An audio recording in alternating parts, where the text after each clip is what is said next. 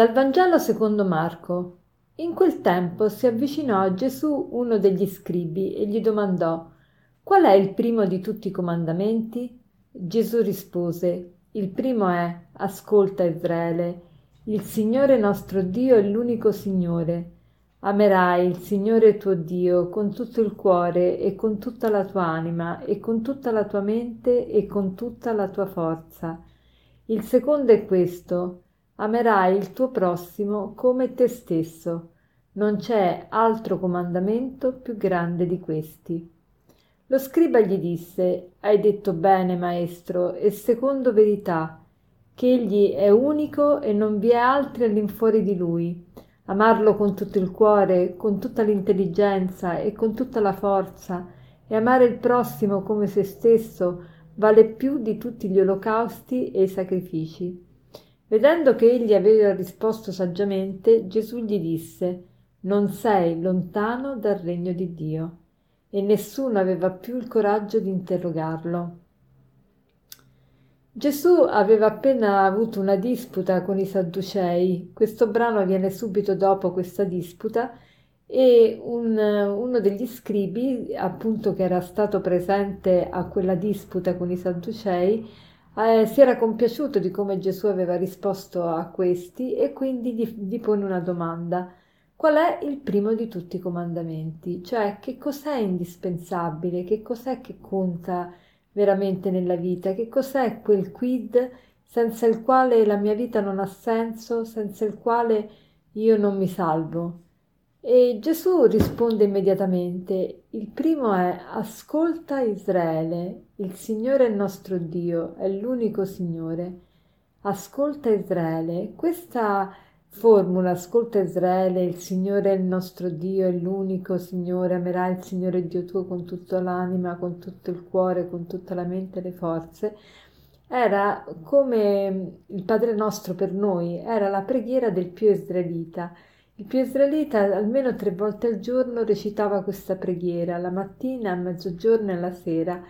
Era la preghiera più importante ed è appunto anche secondo Gesù il comandamento più importante. Al tempo di Gesù c'era parecchia confusione perché si erano creati diverse norme, molte norme, 613 precetti, intorno ai dieci comandamenti per poterli rispettare. C'erano, si erano create appunto leggi, leggine.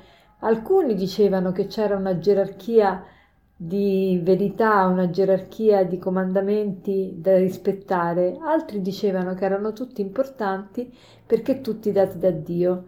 E allora ecco perché questo scriba pone la domanda a Gesù, qual è la cosa più importante, qual è la, quel comando senza il quale tutti gli altri cadono? E, e Gesù risponde subito con la, con la formula della preghiera del più israelita vale a dire Gesù vuole riassumere tutto, tutti i comandamenti in questo, nell'ascoltare, nel dare ascolto, cioè nel eh, dare retta a qualcuno al di sopra di noi che volta per volta ci dice cosa dobbiamo fare. Ascolta Israele, quindi mettiti in ascolto. La cosa più importante è questa, mettiti in ascolto. E se tu ti metti in ascolto dell'unico Dio, non senti altre voci, tu riuscirai ad amare Dio con tutto il cuore, con tutta l'anima, con tutta la mente, con tutte le forze.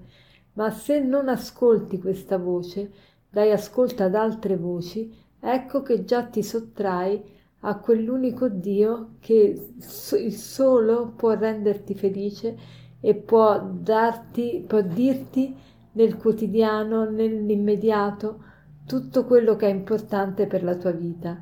Praticamente l'ascolto di Dio è al primo posto. Se tu non ascolti Dio, se tu non, non ti metti in relazione con Dio, quindi la, la cosa più importante per Dio e per Gesù è la relazione con Dio. Infatti tanti cristiani, tanti che cristiani che non pregano, è, è quello il, il peccato massimo che fanno. Io dico sempre che il vero unico peccato che, che dovremmo confessare e che purtroppo confessiamo poco o niente è proprio quello di non pregare.